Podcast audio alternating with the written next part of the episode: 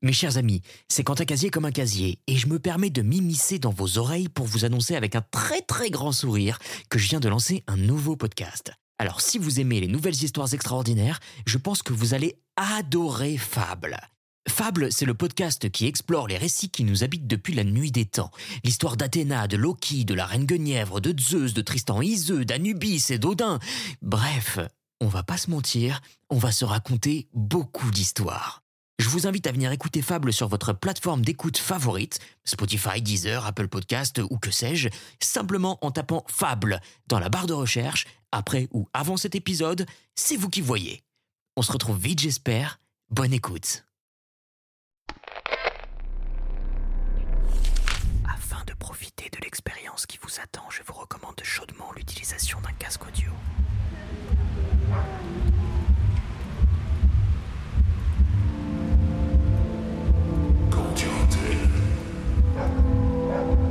Que dira cette conscience affreuse, ce spectre qui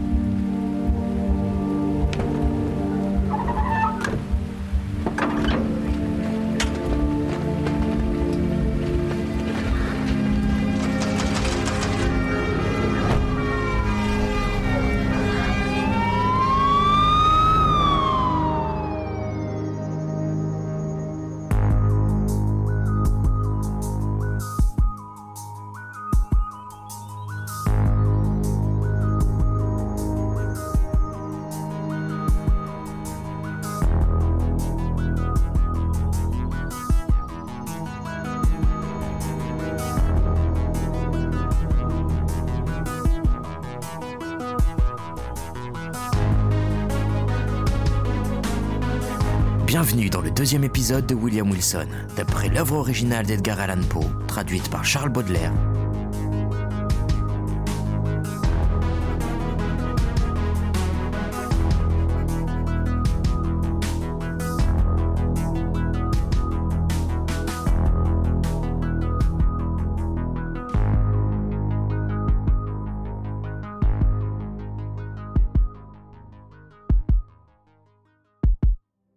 Après un laps de quelques mois que je passais chez mes parents, dans la pure fainéantise, je fus placé au collège d'Eton.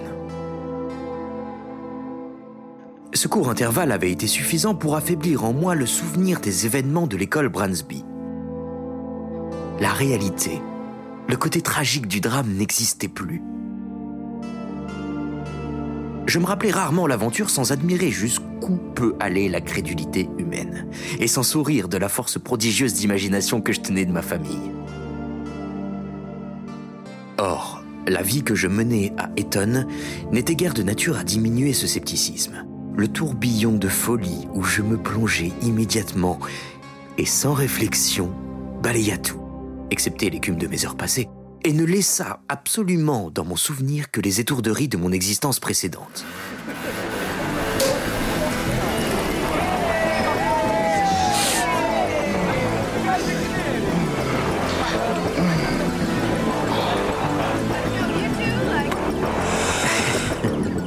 Je n'ai pas l'intention toutefois de tracer ici le cours de mes misérables dérèglements. Dérèglements qui défiaient toute loi et éludaient toute surveillance.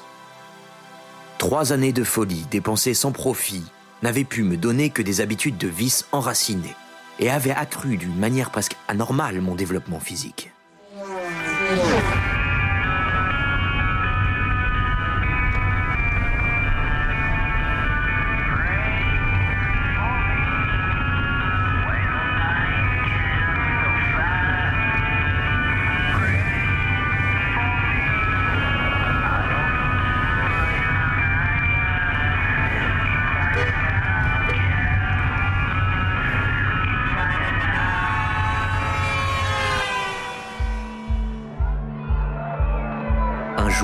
Une semaine entière de dissipation abrutissante, j'invitai une société d'étudiants des plus dissolus à une orgie secrète dans ma chambre.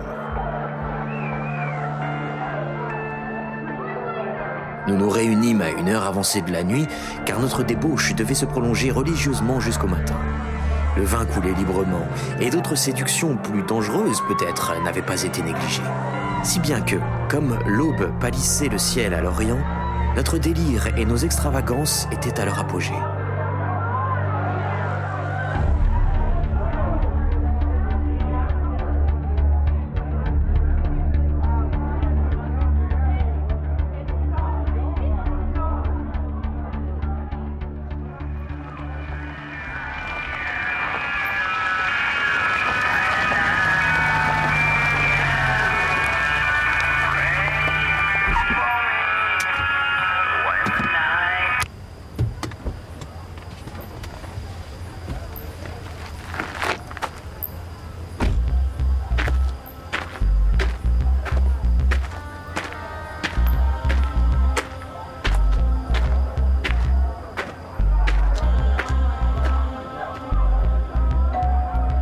Furieusement enflammé par les cartes et par l'ivresse, je m'obstinai à porter un toast étrangement indécent, quand mon attention fut soudainement distraite.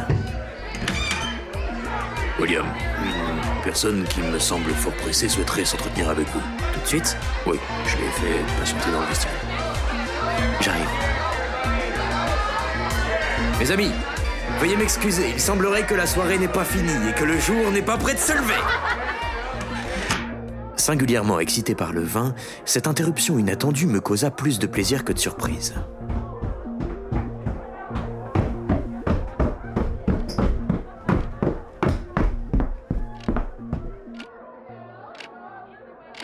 Dans cette salle basse et étroite, il n'y avait aucune lampe.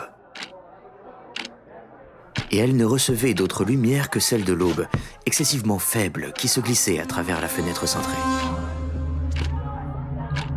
En mettant le pied sur le seuil, je distinguai la personne d'un jeune homme, de ma taille à peu près, et vêtu d'une robe de chambre de casimir blanc, coupée à la nouvelle mode, comme celle que je portais en ce moment.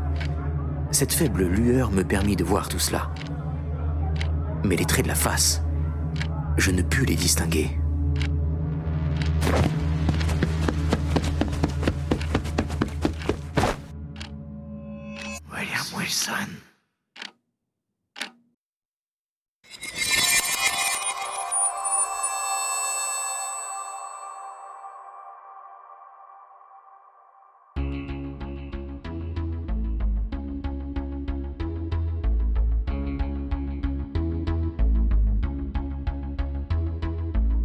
En une seconde, je fus dégrisé. Il y avait dans la manière de l'étranger, dans le tremblement nerveux de son doigt qu'il tenait levé entre mes yeux et la lumière, quelque chose qui me remplit d'un complet étonnement. Mais ce n'était pas là ce qui m'avait si violemment ému. C'était l'importance, la solennité d'admonition contenue dans cette parole singulière, basse, sifflante, et par-dessus tout le caractère, le ton de ces quelques syllabes simples, familières et toutefois mystérieusement chuchotées, qui vinrent avec mille souvenirs accumulés des jours passés s'abattre sur mon âme comme une décharge de piles voltaïques.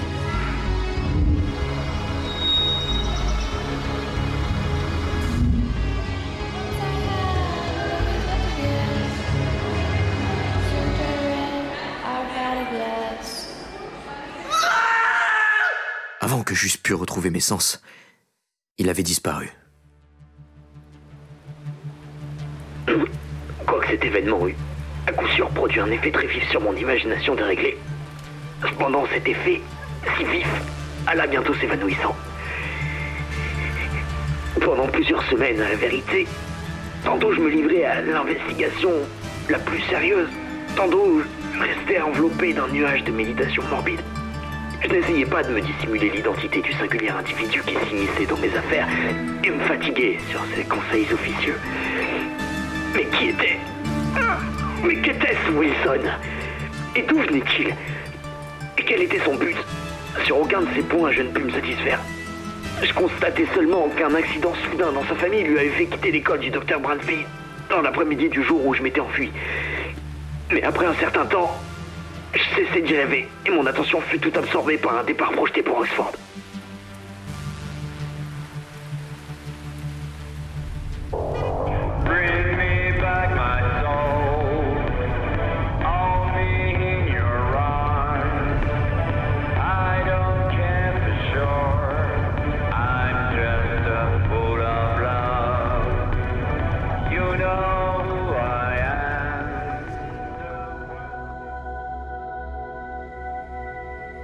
Là, j'en vins bientôt, la vanité prodigue de mes parents me permettant de mener un train coûteux, à rivaliser en prodigalité avec les plus superbes héritiers des plus riches comtés de la Grande-Bretagne.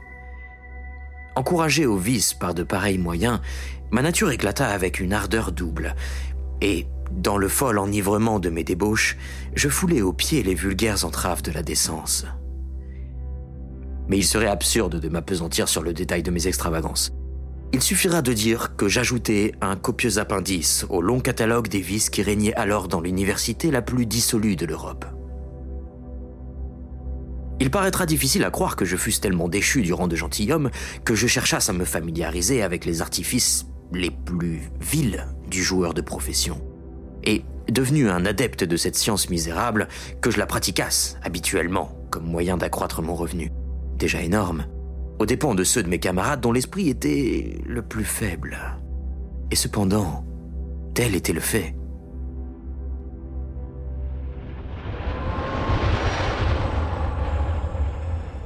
L'énormité même de cet attentat contre tous les sentiments de dignité et d'honneur était évidemment la principale, sinon la seule raison de mon impunité. Qui donc aurait soupçonné d'une pareille conduite le joyeux, le franc, le généreux William Wilson? Le plus noble et le plus libérable compagnon d'Oxford, celui dont les folies, disaient ses parasites, n'étaient que les folies d'une jeunesse et d'une imagination sans frein, dont les erreurs n'étaient que d'inimitables caprices, les vices les plus noirs, soucieuse et superbe extravagance.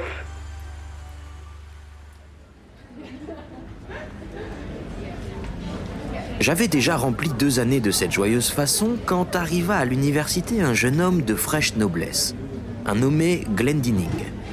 Riche, disait la voix publique.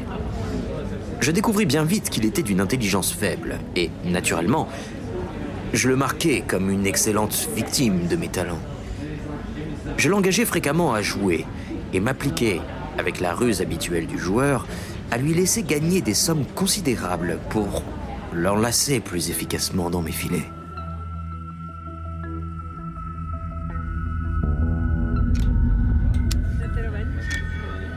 Enfin, mon plan étant bien mûri, je me rencontrai avec lui, dans l'intention bien arrêtée d'en finir, chez un de nos camarades, Preston, mais qui n'avait pas le moindre soupçon de mon dessein. Pour donner à tout cela une meilleure couleur, j'avais eu soin d'inviter une société de 8 ou 10 personnes, je m'étais particulièrement appliqué à ce que l'introduction des cartes parut tout à fait accidentelle et n'eut lieu que sur la proposition de la dupe que j'avais en vue. C'est merveille qu'il y ait toujours des gens assez sots pour en être les victimes. Nous avions prolongé notre veillée assez avant dans la nuit quand j'opérais enfin de manière à prendre Glendinning pour mon unique adversaire. Le jeu était mon jeu favori l'écarter. Les autres personnes avaient laissé leurs cartes et faisaient galerie autour de nous. Notre parvenu, que j'avais poussé dans la première partie de la soirée à boire, jouait d'une manière étrangement nerveuse, dans laquelle son ivresse, pensais-je, était pour quelque chose, mais qu'elle n'expliquait pas entièrement. En très peu de temps, il était devenu mon débiteur pour une forte somme, quand, ayant avalé une longue rasade d'Oporto, il fit juste ce que j'avais froidement prévu. Il proposa de doubler notre enjeu. Arrête.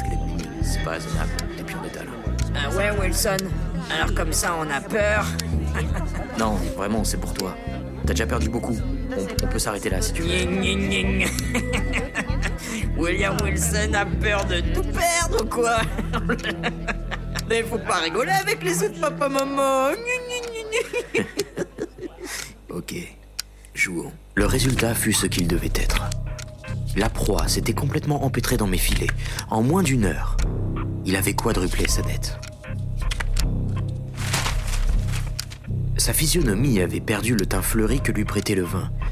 Mais alors, je m'aperçus avec étonnement qu'elle était arrivée à une pâleur vraiment terrible. On me l'avait représenté comme immensément riche, et les sommes qu'il avait perdues jusqu'ici, quoique réellement fortes, ne pouvait pas le tracasser très sérieusement, encore moins l'affecter d'une manière aussi violente. L'idée qui se présenta la plus naturellement fut qu'il était bouleversé par le vin qu'il venait de boire. Et dans le but de sauvegarder mon caractère aux yeux de mes camarades, j'allais insister péremptoirement pour interrompre le jeu. Quand quelques mots prononcés à côté de moi parmi les personnes présentes, et une exclamation de Glendinning qui témoignait plus complet désespoir, me firent comprendre que j'avais opéré sa ruine totale. La déplorable situation de ma dupe avait jeté sur tout le monde un air de gêne et de tristesse. Et il régna un silence profond de quelques minutes, pendant lequel je sentais, en dépit de moi, mes joues fourmiller sous les regards brûlants de mépris et de reproches.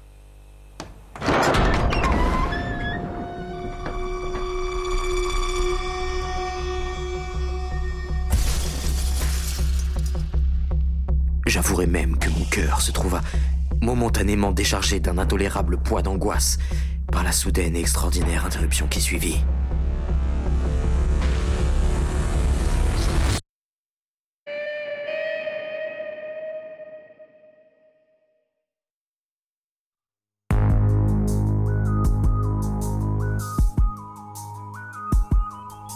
C'était le deuxième épisode de William Wilson, une nouvelle histoire extraordinaire Réalisation, voix et mixage, Quentin Casier. Musique originale, Philippe Bettenot. Avec la participation d'Alma. Si notre travail vous plaît, n'hésitez pas à nous laisser un avis ou un commentaire pour nous soutenir. On se retrouve la semaine prochaine pour un nouvel épisode. C'était votre narrateur. À bientôt.